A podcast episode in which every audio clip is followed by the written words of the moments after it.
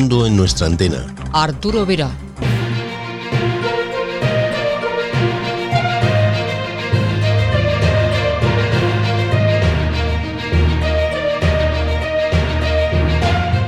Hola, ¿qué tal? Bienvenidos una semana más a esta cita con la radio. Saludos de Arturo Vera, hola, en nombre de todo el equipo. En el control de sonido, Lola Barrios. Sintonizan El Mundo en nuestra antena.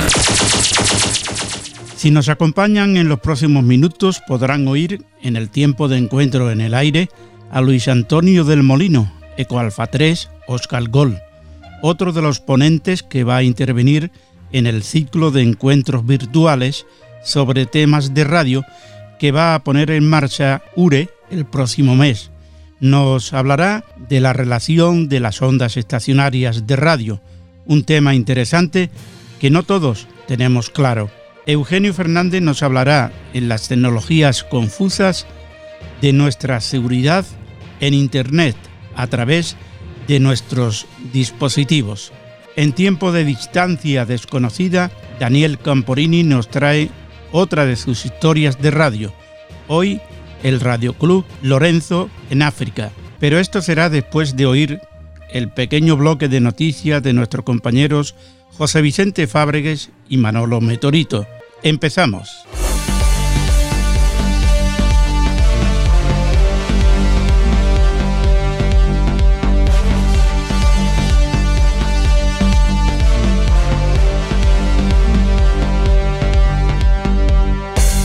Ganadores del cuarto concurso Gestión Sostenible del Agua, Eco Alfa 8 Unión Eco Damián Gaspar de Granadilla Tenerife, modalidad HF, y Eco Alfa 5 Hotel Oscar Silófono, Paco Belmonte de Orihuela, Alicante, ganador en la modalidad de VHF y DMR.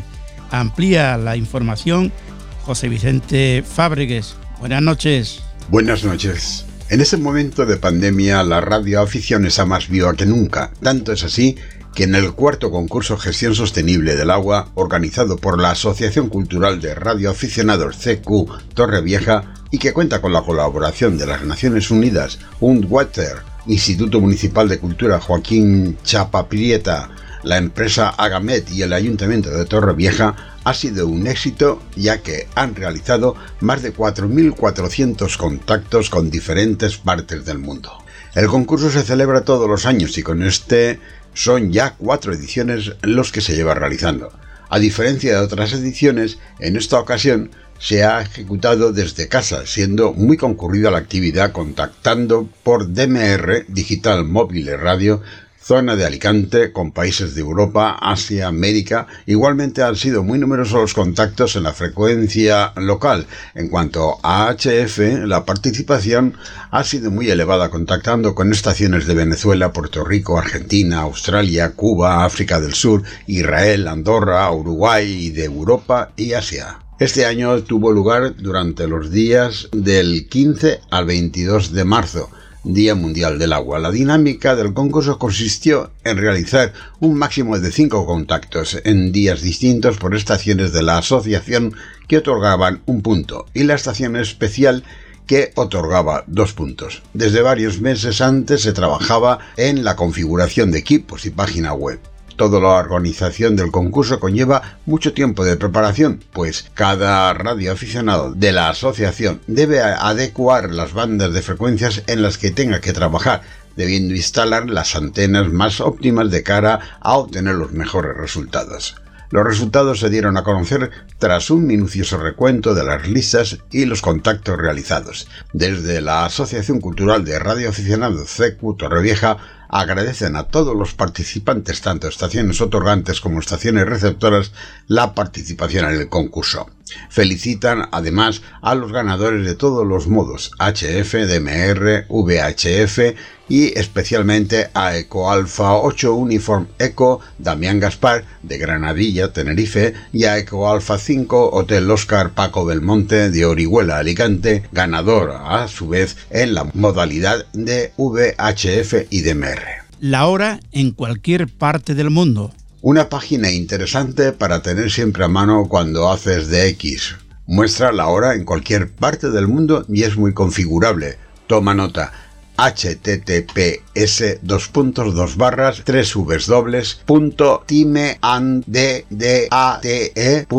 com barra w o r l d c l o c k barra. En Colombia pareja de radioaficionados se casan.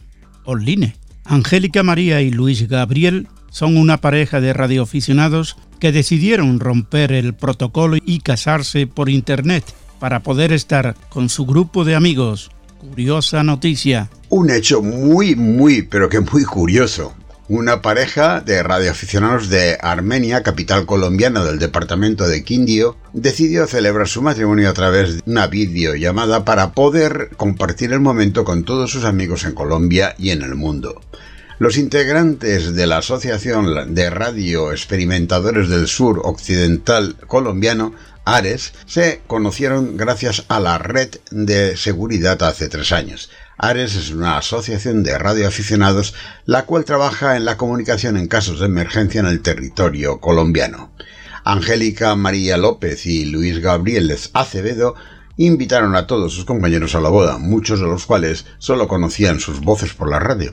Los invitados a la boda recibieron un link para conectarse desde Popayán, Cali, Londres, Argentina y muchos más lugares.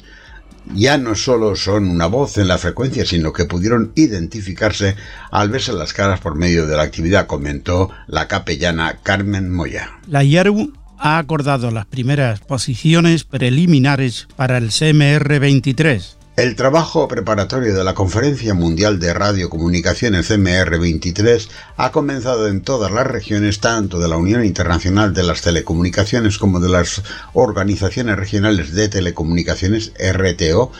La IARU, de la que la URE es miembro, tiene representantes en estos RTO y el UIT R que contribuyen a los estudios y ayuda a desarrollar las posiciones regionales sobre todos los puntos del orden del día de la CMR. Es fundamental que la comunidad de aficionados presente sus puntos de vista de manera consolidada y coherente sobre cada punto del orden del día de la CMR en todas las regiones. Con este fin, el Consejo de Administración de la IARU ha acordado las primeras posiciones preliminares que cubren los seis puntos más importantes de la agenda para los servicios de aficionados y de aficionados por satélite la banda de 23 centímetros en el centro de atención. Durante la semana del 15 al 19 de febrero continuó el trabajo preparatorio del punto 9.1b del orden del día de la CMR 23 en el grupo de trabajo 4C del UITR WP4C y se han iniciado estudios técnicos sobre la coexistencia entre el servicio de radionavegación por satélite y los servicios de aficionados en la banda de 23 centímetros. Como es habitual, la IARU, de la que URE es miembro, participó en la reunión y entregó información clave sobre las actividades de los aficionados en esta importante banda de microondas, esta información es vital para garantizar que los servicios de aficionados estén representados de manera realista en los estudios a medida que avanza. El trabajo sobre este tema continuará durante todo el año, tanto en la UITR como en las organizaciones regionales de telecomunicaciones. La IARU está comprometida a asegurar que todas las organizaciones comprendan la posición de los aficionados en esta importante banda de microondas. Gracias Vicente. Es ahora Manolo Meteorito quien nos ofrece las noticias y actividades de la banda ciudadana.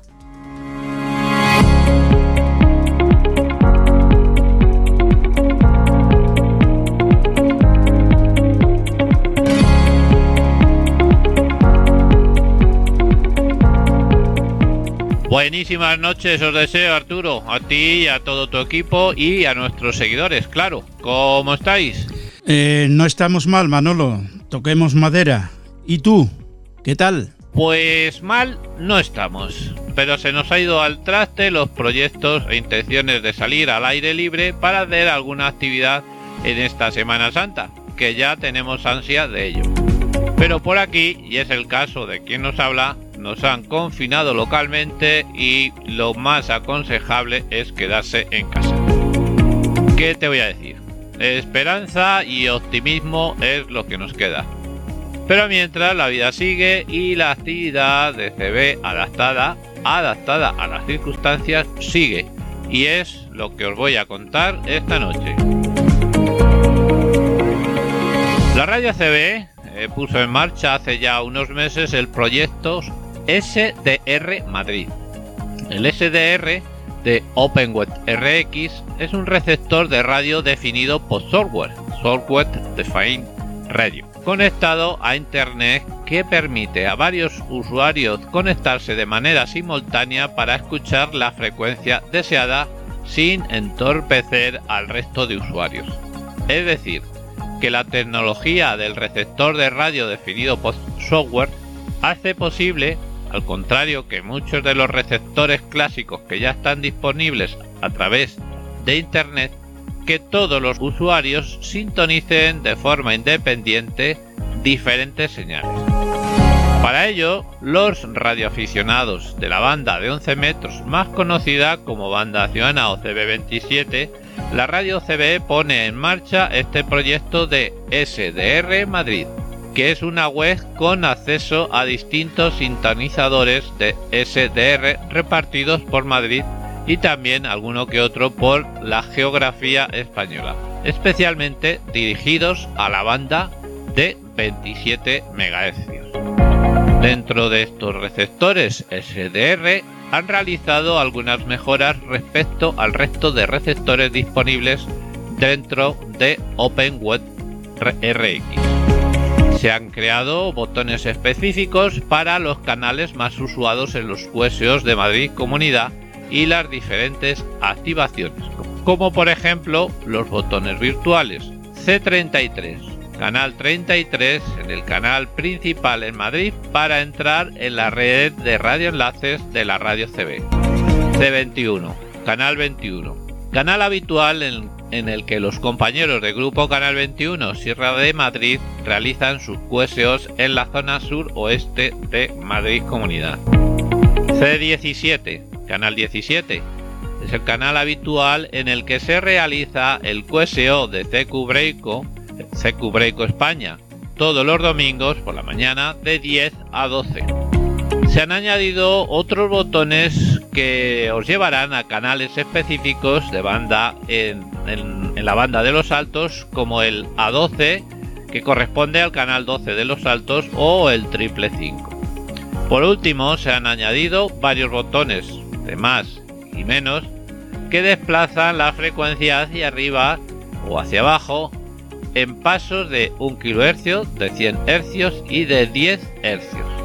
También para escuchar en distintos modos, en AM, FM, banda lateral, Charlie Whiskey y también digitales. Todas estas mejoras van dirigidas a facilitar el manejo del receptor web SDR desde dispositivos móviles de una forma más precisa que desplazando la frecuencia con los dedos, en el caso de los celulares, sobre la trama gráfica. De este modo, nos podemos centrar mejor en la frecuencia deseada. Estas mejoras son un paso importante para facilitar el uso de los dispositivos tan interesantes y atractivos para nuestra afición. Por tanto, desde la radio CB siempre estarán experimentando y probando para seguir poniendo al día estos receptores de SDR. Entrar en su web de SDR madrid.es y disfrutar de buenos ratos de escucha en la banda de CB 27 MHz, escaneando la banda para saber dónde hay movimiento o para haceros una idea de cómo está la propagación. Rosa Amores Valls nace en Nules, Castellón, el 26 de enero de 1938 pero era más conocida por su nombre artístico, Rosita Amores. Esta fue una artista de variedades. En sus comienzos actuaba como vocalista en una orquesta de baile llamada Los Millonarios, pionera del cabaret erótico durante los años 1960, consiguiendo burlar la censura franquista de aquella época. Y a esta emblemática y famosa artista radioaficionados Plana Baixa de Castellón le han querido homenajear con el diploma un solo contacto con su nombre artístico, Rosita Amores. Al mismo tiempo activaron el DME 12021 Betsy. Esto fue el pasado sábado 27 en horario de mañana y tarde en el canal 33 de USB desde la montañeta de Sant Antoni en Betsy, Castellón. Y para la semana que comenzamos, concretamente el Viernes Santo, día 2 de abril, Cacerías Goniometría de Barcelona, de mano de la estación Piri, tiene convocada una cacería con la salida desde Hostalrich, Girona, desde las 17 a las 21 horas más o menos. El canal de la cacería será el 22, no será obligatorio inscripción. Seguir obligatoriamente las medidas COVID. Selvamar Noticias. Recordaros que a partir del jueves día 1 tendréis ya disponible la revista en https dos puntos barra barra selvamar medio noticias.gindofree.com también os recuerdo que podéis mandar con tiempo antes del 25 de cada mes vuestras noticias para que sean publicadas en la misma y si os suscribís la tendréis antes, además de manteneros informados de cualquier novedad relacionada en cualquier momento.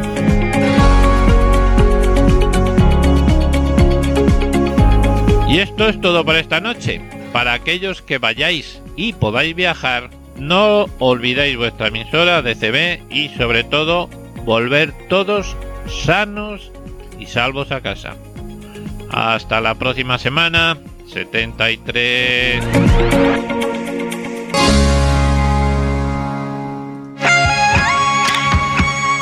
El mundo en nuestra antena con Arturo Vera.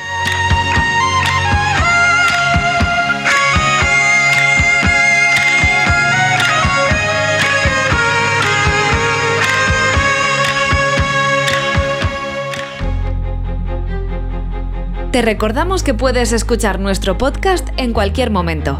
Descárgate la aplicación podcast que prefieras y suscríbete a nuestro canal. Tan solo tendrás que teclear El Mundo en nuestra antena y darle al botón Suscribirse. Te esperamos.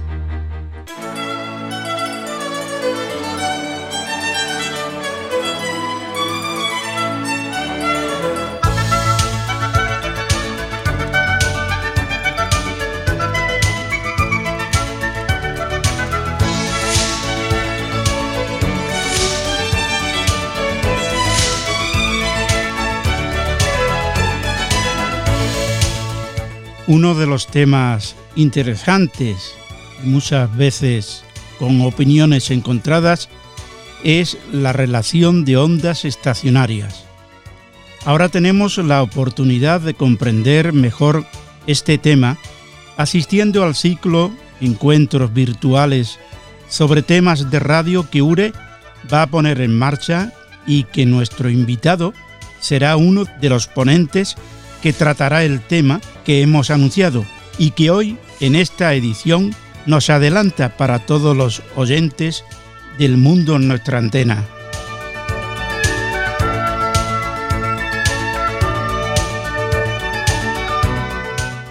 Hoy encuentro en el aire con Luis Antonio del Molino, Ecoalfa 3, Oscar Gol.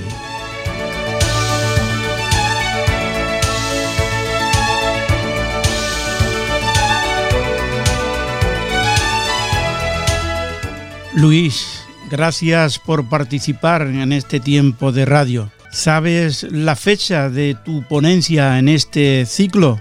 Creo que será el miércoles de la primera semana de mayo. Mm, ahora no estoy muy seguro, me parece que es el día 4, pero no, mm, no lo tengo delante ahora exactamente.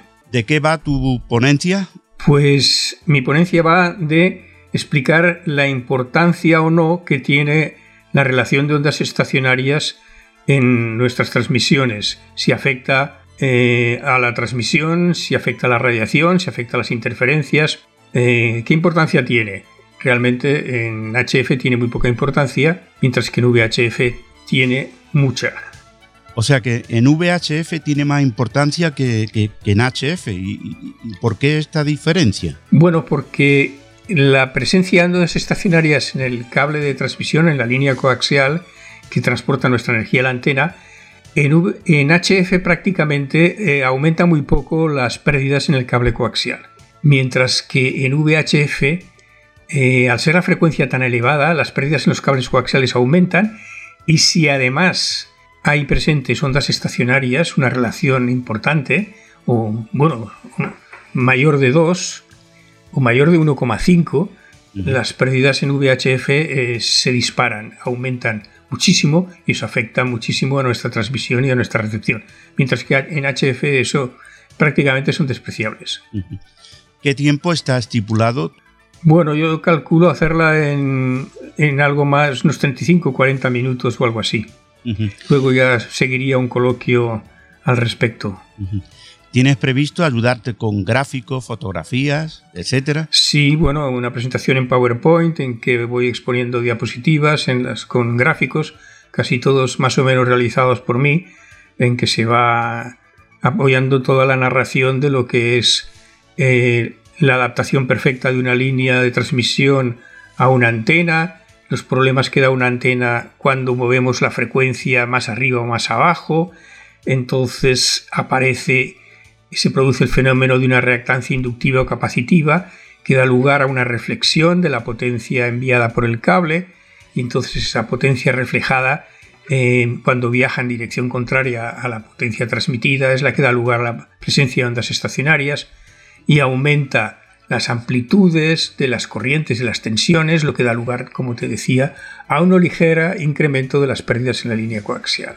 ¿Qué aconseja a la gente que te vamos a oír y ver? Bueno, pues que mm, para resolver este problema utilice siempre que se le presente un acoplador. Realmente eh, este problema no existía en la época de las válvulas porque todos los equipos a válvulas en su paso final llevaban un adaptador de impedancias muy amplio y que nos permitía adaptar cualquier tipo de eh, potencia reflejada por la antena. Lo que hace el acoplador en cualquier sistema es devolver la potencia reflejada y mm, no dejarla llegar de vuelta al transmisor.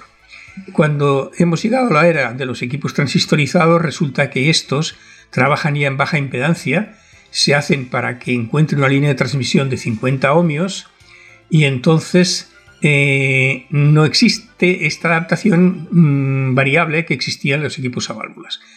Y no solo eso, sino que en principio estaban ajustados muy a, tensiones y, potencias y corrientes muy justitos y no se podía permitir que la potencia reflejada eh, los afectara aumentando las tensiones y corrientes en su paso final porque se podía producir la destrucción de los pasos finales. Y eso, mm, para resolver eso, les pusieron un reductor de potencia que a la que detectaba que había una potencia reflejada que daba una relación de estacionaria superiores a 2, redujera la potencia. Esto va mejorando con el tiempo y cada vez los transistores son más... Eh, aguantan más, eh, potencias reflejadas, etcétera pero a pesar de todo, la presencia de un acoplador no resuelve el problema devolviéndolo hacia la antena y haciendo que se radie exactamente igual, con un ligerísimo incremento de las pérdidas por este va y bien que va, va a la antena y vuelve de la potencia reflejada. ¿Quién puede participar? ¿Tiene que ser radioaficionado? Bueno, en principio, claro, yo no soy el controlador ni el organizador de la conferencia, eso lo determinará la Unión de Radioaficionados, que me ha invitado y de la que soy miembro, pero yo creo que estará abierta a más gente porque la intención es hacer una, un envío masivo de información sobre estas charlas eh, a otras asociaciones de otros países, o sea que en principio creo que estará abierta. ¿Cómo podemos seguir estos eventos? Bueno, saldrán anunciados en la revista de radioaficionados y supongo que en la página de la URE, que si no la conocéis es URE .es, Unión de Redaccionados Españoles, o sea, tiene la página web ure.es. ¿Es la primera vez que participas en un evento como este? Bueno, yo llevo haciéndolo a nivel de escala local en Barcelona y en Cataluña. Llevo dando unas charlas que se titulan El ABC de las antenas y que vamos ya por la décima emisión en la que eh, pronto pues hablaré de la de las antenas de cable cerradas, ¿no? que acaban en un elemento cerrado, y faltará hablar de las agrupaciones de antenas y me faltará hablar de la, cómo funcionan las antenas Yagi, en fin, hay tres o cuatro más charlas más programadas todavía. ¿Cuál es el fin de estos eventos? Bueno, aprovechar para difundir el conocimientos más exactos. Ten en cuenta que el tema de la relación de ondas estacionarias y muchos otros temas de la radioficción eh, están afectados por una serie de tópicos absurdos que se vienen propagando desde los tiempos en que empezó este problema, ya te digo, con los pasos finales transistorizados. Y, por ejemplo, te enumeraré unos cuantos, ¿no? Que uno de los tópicos es que es indispensable que la relación de ondas estacionarias sea 1 a 1 para que funcione la antena. Y todo el mundo ahí intentando ajustar las antenas para que la relación de ondas estacionarias sea 1 a 1. Cuando el ancho de banda de una antena no se afecta, ni su ganancia no se afecta por la relación de estacionarias, ni por una rueda elevada. También hay el tópico de que una, relación de estacionarias presentes en el cable produce eh, una emisión de interferencias. Eh, hay otros muchísimos tópicos, como que las tomas de tierra comunes para eliminar la radiofrecuencia que afecta a las conexiones entre eh, las comunicaciones digitales, a los cables USB que conectan un ordenador con el equipo de radio para hacer comunicaciones digitales que se han puesto de moda, como el FT8, pues por ejemplo, eh, la solución clásica es poner una toma de tierra común, una solución nefasta, porque cuando haces eso precisamente lo que haces es hacer pasar radiofrecuencia por una toma de tierra dentro de tu estación que se convierte en parte de la antena y estás transmitiendo entre tu estación y fuera de la antena. Bueno, hay muchos, muchísimos otros tópicos. Yo tengo una lista solo de 13 o 14, que sería un poco de largo de enumerar aquí. Estas actividades pueden servir para captar más radioaficionados. Bueno, realmente están dirigidos a radioaficionados, o sea que en principio no están pensadas para eso. Quizá más en el futuro, tal vez, pero mm, al público en general no están dirigidas porque son divulgativas del funcionamiento de los equipos y de las comunicaciones de radioaficionado. Cuando preparáis estos encuentros, ¿lo hacéis por separado o hay alguna reunión de todos los ponentes? Por ejemplo, en este caso. ¿no? Eh, actualmente nos reunimos por elementos de comunicación, ¿no? un programa Zoom o un programa de reunión y discutimos los temas eh, que hemos escogido para esta primera etapa, entre los cuales la primera conferencia, por ejemplo, eh, será ya en la primera semana de abril, el miércoles de la primera semana de abril, y que yo sepa está dirigida a eh, los cálculos de propagación que se pueden realizar con el programa BOACAP de la Voice of America. Y es un programa muy famoso de predicción de propagación y que nos explicará con detalle a 4 Francia Whisky nos explicará con detalle la, cómo se utiliza ese programa y todos sus detalles intríngulis. Bueno, ahora cambiamos de tercio para saber un poco más de ti. ¿Cuánto tiempo en este mundillo de la radio?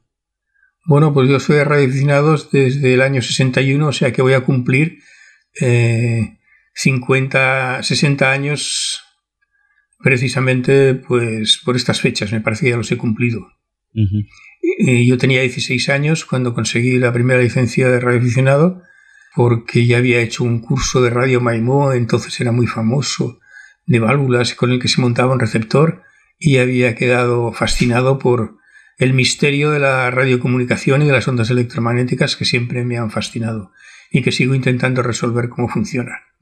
O sea, tu, entrada a la radioafición fue eh, con la escuela Radio Maimó, entonces. Sí, sí, sí. Además eso me animó a estudiar eh, a estudios de ingeniería industrial, en especialidad electrónica, eh, porque entonces en Barcelona no, sé, no había la carrera de telecomunicaciones y no me apetecía irme fuera.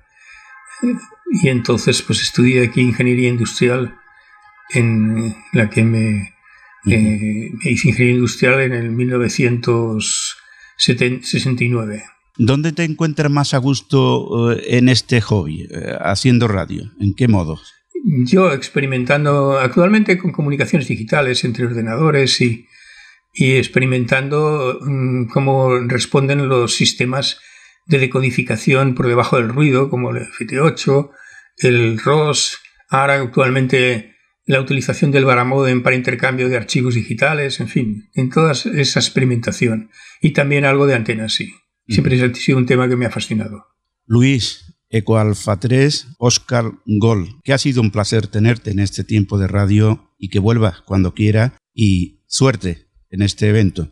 Muchísimas gracias y hasta, hasta siempre. Sintonizan El Mundo en nuestra antena con Arturo Vera. Instala la nueva aplicación de RB Radio en tu dispositivo Android y disfruta de tus programas favoritos a cualquier hora, en cualquier parte del mundo. Tecnología Confusa trata de acercarnos a la actualidad y a todas las novedades que abarca el apasionante mundo tecnológico que nos rodea. Lleno de incógnitas, de preguntas y de desconcertantes ideas de las que todos hemos oído hablar desde la radioafición, pasando por la red de redes y hasta las leyes que promulgan esta ciencia. Todo forma parte de este mundo que nos rodea y es nuestro derecho disfrutar de ella y sobre todo entenderla. Que comience Tecnología Confusa. Pues que comience y hoy volveremos a emitir un capítulo que ya dedicamos a la seguridad en Internet, que por su actualidad volvemos a emitir. Cuando quieras, compañero. Muy buenas noches amigos. Verán, no es menos cierto que el tema de la seguridad preocupa lo suficiente como para infundar, quizás no miedo, pero sí cierto grado de alarma o preocupación. Y es algo natural, pero es posible que debido al desconocimiento, a la confusión, ¿verdad? dediquemos más tiempo a protegernos en la mayoría de casos innecesariamente de los posibles ataques dirigidos a hacerse con el poder de nuestros equipos o incluso protegernos de los posibles daños que estos ataques puedan generar. Y no está mal ser precavidos, pero siempre o casi siempre nos olvidamos que solemos ser nosotros mismos los que permitimos que quien aprovecha la tecnología para hacernos daño o aprovecharse ellos de nosotros mismos acceda a nuestros dispositivos y no menos peligroso a nuestros datos. La semana pasada nos eh, quedó pendiente hablar de por qué los sistemas de mensajería instantánea tan utilizados en la actualidad pueden llegar a ser un peligroso agujero de seguridad para nuestros datos, tan importantes estos, ya que de alguna forma y salvando las distancias son como nuestro alma en la vida real, como si fuera nuestra personalidad, ¿verdad? Y por eso son tan interesantes nuestros datos, porque quien consigue comprar un alma o anular la personalidad de cualquier individuo tiene en su poder su voluntad. Y con este último programa de mes aparcamos de momento este tema tan apasionante sobre la seguridad y sobre las despreciables maniobras que en este mundo tecnológico del siglo XXI en el que nos ha tocado vivir acechan eh, pacientemente para hacernos pasar verdaderamente en muchos casos un infierno. Pero para eso está tecnología confusa, para intentar evitar estas situaciones, mostrando algunas de las estrategias desarrolladas para hacerse con todo lo que puedan y dando claves para poder darles esquinazo. Acompáñenme durante este ratito de tecnología preventiva y formativa para no formar parte de las estadísticas menos afortunadas. Vamos con la introducción y comenzamos.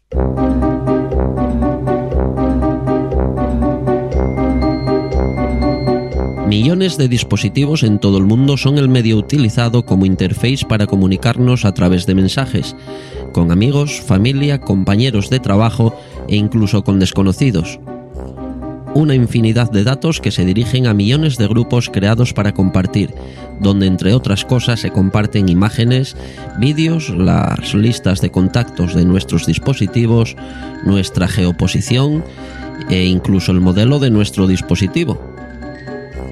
Conversamos con nuestros interlocutores a través de mensajes escritos donde contamos lo que hacemos en cada momento, exponemos nuestros problemas o incluso compartimos nuestros números de DNI, nuestro número de cuenta bancaria o también algunos de nuestros password o contraseñas de acceso a diferentes plataformas o servicios.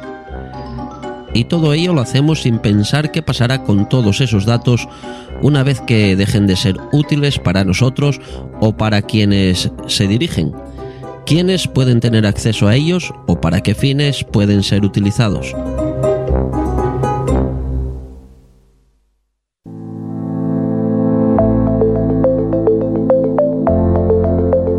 Todos conocemos y utilizamos o hemos utilizado alguno de los servicios de mensajería actuales, las apps o programas más extendidos en la actualidad, ¿verdad? Casi todos ellos son propiedad de alguna importante compañía tecnológica y de las cuales incluso conocemos o hemos oído hablar en algún momento todas obteniendo una tremenda cantidad de datos emitidos por los usuarios de sus aplicaciones. Datos de todos los tipos, imágenes, vídeos, pero además datos que nosotros mismos hemos permitido el acceso, como nuestra lista de contactos, eh, nuestro modelo, marca y número de serie de nuestro propio dispositivo, en fin, datos que ni siquiera nosotros sabemos que pueden llegar a salir del interior de nuestro smartphone, porque seamos francos, ¿a quién le va a interesar el modelo de mi teléfono móvil? Pues todos estos datos desconocidos en principio para nosotros y que estas aplicaciones pueden tener acceso son quizás de mayor importancia que el contenido de nuestros mensajes. De, por ejemplo, mi modelo de smartphone eh, se puede pronosticar, eh, a modo de ejemplo, mi nivel económico y con ello puedo ser filtrado para algún propósito, eso sí, eh, siempre sin mi conocimiento. Pero esto es solamente un diminuto ejemplo de la infinidad de propósitos e información que se pueden obtener sin que seamos capaces de imaginar. solamente con hacer algo que casi nunca o nunca hacemos, como es leer las declaraciones de privacidad y las condiciones de uso de todas estas aplicaciones, nos podremos dar cuenta de lo frágil que puede llegar a ser nuestra privacidad. Privacidad que, por otro lado, depende de los datos que salgan desde nuestros dispositivos. Pues todo esto, sumado a la cantidad de disputas que tienen ciertas multinacionales con gobiernos de diferentes países, debido a la forma de utilizar eh, nuestros datos en mayor o menor eh, medida personales, ya nos ofrece pistas de lo que ocurre y que ya llevamos tratando de ello en varios programas. Aún siendo así, no le damos la importancia suficiente porque anteponemos las comodidades de estos sistemas de mensajería a la privacidad de nuestros datos y de nuestras conversaciones, sin pensar en la repercusión de que nuestros mensajes, vídeos, imágenes o cualquier otra cosa permanezcan en la red por siempre. Y lo peor, controlado todo ello por desconocidos, sin ningún tipo de empatía hacia nosotros y en servidores a los que nosotros no tenemos y tendremos jamás acceso.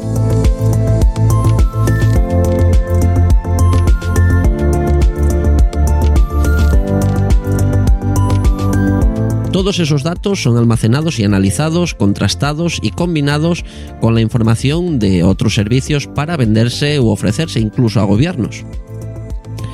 Pero no nos pongamos en lo peor, porque como casi todo existen soluciones para contrarrestar todo esto.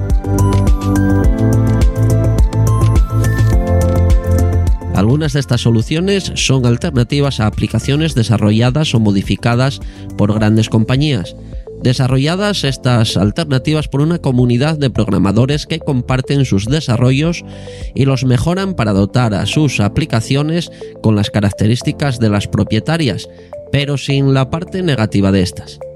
Con libertad para compartir y con la seguridad de que toda la información que enviemos se eliminará de los servidores que recorren en poco tiempo. Porque además los datos no van a parar a servidores centralizados propietarios de alguna compañía, sino que viajan por la red a través de miles de servidores que los propios usuarios habilitan, por lo que el rastreo de la información se hace casi imposible y el acceso a los diferentes servidores más imposible aún.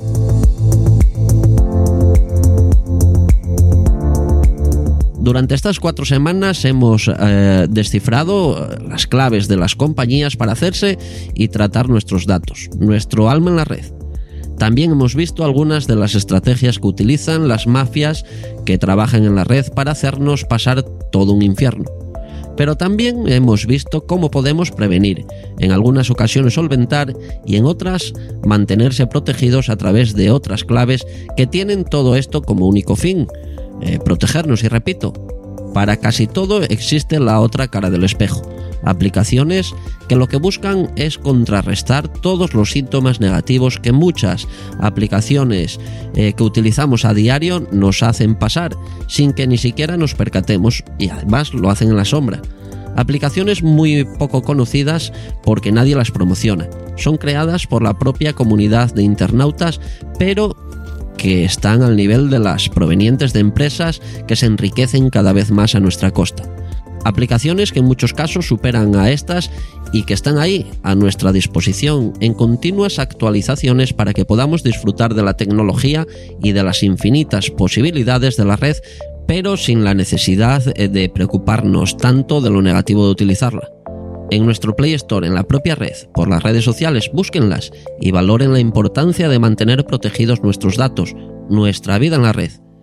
En la mayoría de casos es tremendamente sencillo encontrarlas. A mi juicio me resulta más apropiado que mis amigos, familia e incluso compañeros de trabajo comiencen a utilizar una aplicación segura dentro del tema, en este caso de mensajería instantánea, por ejemplo, conociendo lo que las aplicaciones comunes y más utilizadas puedan llegar a provocar. Eso sí, el utilizar todas estas aplicaciones conlleva el renunciar a las más habituales, a las que estamos acostumbrados, de las que estamos hablando, al final, nosotros somos dueños de nuestras propias decisiones, eso sí, no olviden que también somos responsables de sus consecuencias, por lo que ustedes deciden en última instancia qué utilizar en cada momento, pero que no sea porque desconocen las posibles consecuencias de su uso, ya que nosotros, Tecnología Confusa, hemos intentado eso, que estén informados y puedan tomar mejores decisiones.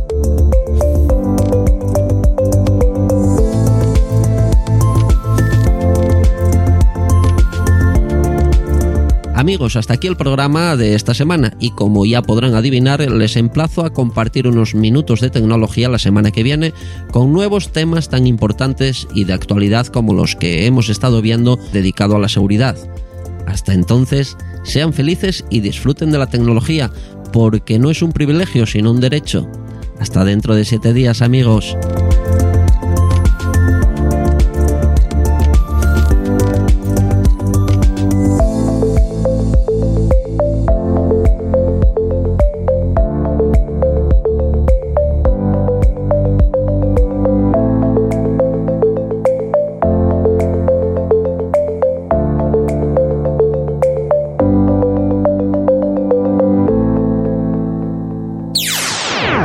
Sintonizan El Mundo en nuestra antena.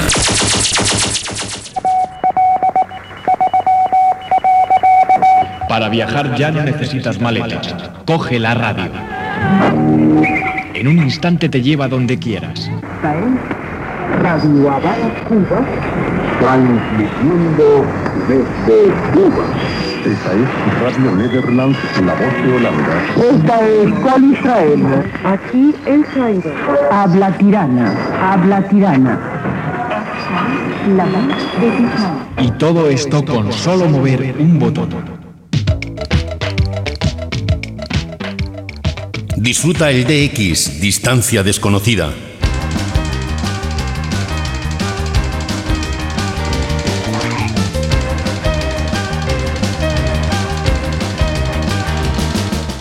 Hola amigos, soy Daniel Camporini y para mí es un placer poder acompañarlos en un mundo en nuestra antena contándoles mis historias de radio. Pues cuando quieras, Daniel.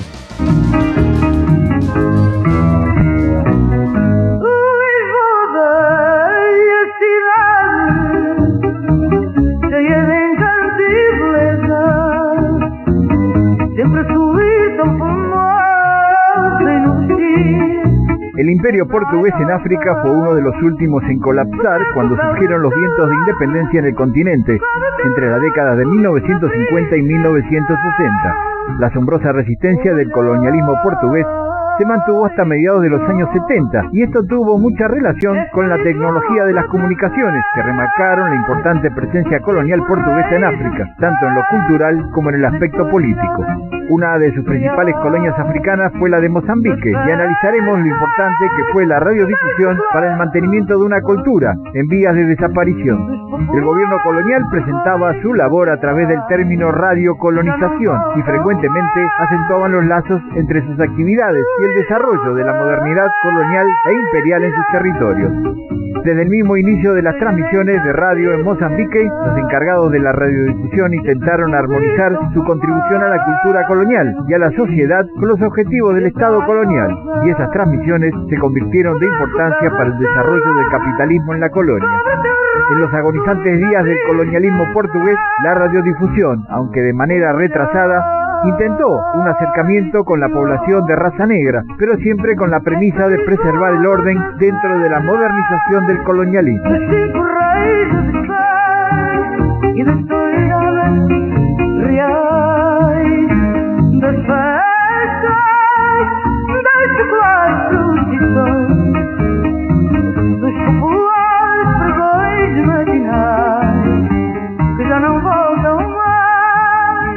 La primera emisora de radio en el Mozambique portugués se origina en el trabajo de unos pocos radioaficionados y en el Radio Club de Mozambique, que comienza sus transmisiones el 18 de marzo de 1933 desde la ciudad de Lorenzo Márquez, capital del territorio, pero estas debieron ser suspendidas en 1934 debido a la falta de fondos para sostenerlas. Tiempo después, un sudafricano de apellido McHarry se interesa en el tema y en 1935 se reinician esas transmisiones del Radio Club de Mozambique con programas en los idiomas portugués e inglés. En 1939, el Radio Club de Mozambique poseía cuatro transmisores, uno de 10 kilovatios, uno de 600 vatios y dos de 300 vatios, todos para la onda corta, que se alternaban en los dos servicios.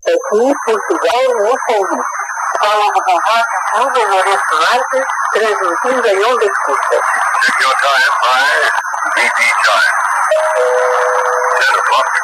This is the shortwave service on Lorenzo March Radio, Portugal, Mozambique, broadcasting in the 25, 49, and 60 meter bands and on medium wave for listeners in the Lorenzo March area on 220 meters, 58 kilocycles. El desarrollo de la emisora queda detenido en el tiempo durante los años de la Segunda Guerra Mundial y en 1947 comienzan a realizarse nuevas inversiones en el centro emisor y los programas en inglés y portugués pasaron a operar de manera separada. En 1948 se notaba ya un interés del gobierno colonial en reactivar estas transmisiones y se designa a un delegado del gobernador para el manejo de la emisora. Ese mismo año, el coronel Richard Mayer, quien previo a la Segunda Guerra Mundial había sido gerente general de la International Broadcasting Company de Londres, junto a John Davenport, forman una empresa que se hace cargo de la ya denominada Radio Lorenzo Márquez. La empresa recluta también a David Davis y a David Gordon para encargarse de la locución de la nueva emisora comercial. En 1948, la emisora es trasladada a un nuevo edificio de cuatro plantas que a partir de ese momento pasó a llamarse el Palacio de la Radio. Para 1954, la planta transmisora estaba compuesta por cuatro transmisores de onda media y nueve de onda corta. En la onda media, Radio Lorenzo Márquez empleaba la frecuencia de 917 kilociclos con 50 kilovatios, poseyendo además cinco transmisores de onda corta de 10, 20, 100 y 120 kilovatios, todos para el servicio en inglés. El servicio en portugués, que era el programa A, contaba con un emisor de 50 kilovatios para la onda media en los 737 kilociclos y cuatro de onda corta, dos de 25 kilovatios y dos de 10 kilovatios. Para el área de Lorenzo Márquez, durante el día empleaba la frecuencia de 1358 kilociclos con 250 vatios. También poseía un servicio denominado A Voz da Mozambique, en lenguas vernaculares, que empleaba la onda media y corta.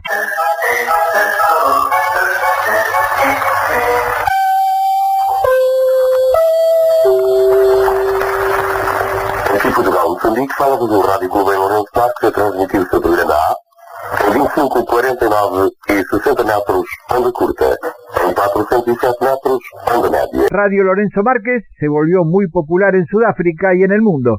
Sus programas musicales promovían a los músicos sudafricanos e internacionales y su música.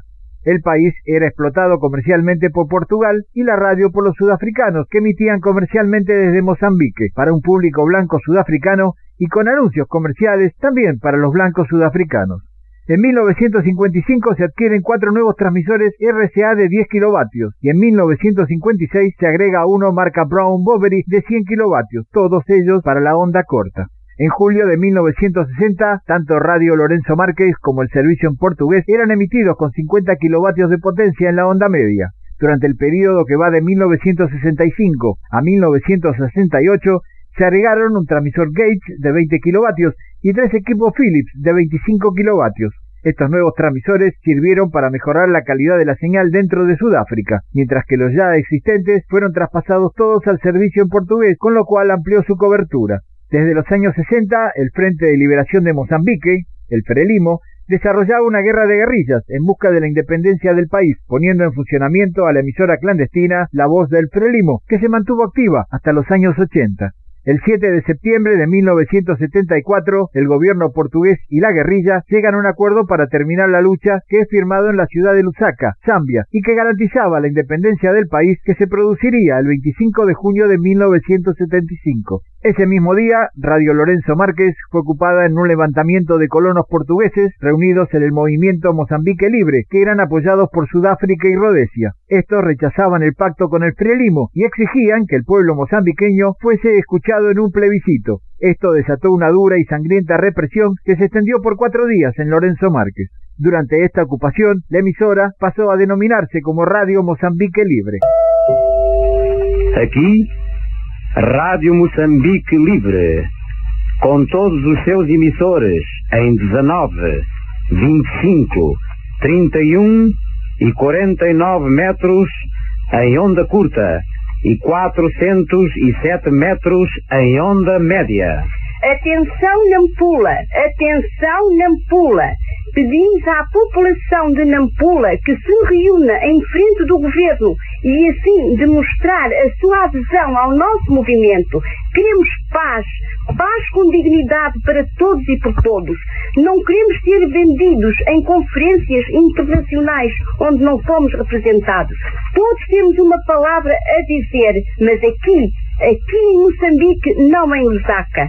Aceitamos todos, sem qualquer restrição, armas, de. El 25 de junio de 1975, Mozambique obtiene la independencia y el manejo del nuevo país pasó a manos de la gente del Frelimo. El 12 de octubre de 1975, la radio es nacionalizada, convirtiéndose en Radio Mozambique, la emisora nacional, y desaparece definitivamente Radio Lorenzo Márquez, una emisora que dio grandes ingresos financieros a sudafricanos y portugueses, pero que en realidad nunca significó demasiado para los mozambiqueños, porque realmente no estaba pensada para ellos.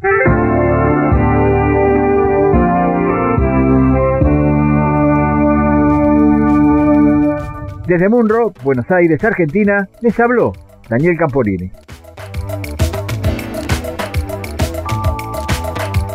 Pues hasta aquí la edición de esta semana. Gracias por la atención prestada. Volveremos dentro de siete días a esta misma sintonía. Que tengan buena semana. Sean felices. Adiós. Si quieren volver a escuchar el programa, pueden hacerlo entrando en la página www.ure.es. www.ure.es. Y hasta aquí El Mundo en nuestra antena, en su edición semanal, una producción de Radio Centro, Valencia, España, para todo el mundo, dirigido y presentado por Arturo Vera y la ayuda técnica de Lola Barrios. El mundo en nuestra antena. Un programa para los aficionados a las telecomunicaciones, Radioafición, Internet, broadcasting. Onda corta. Y todo lo que tiene relación con este mundo maravilloso que es la radio.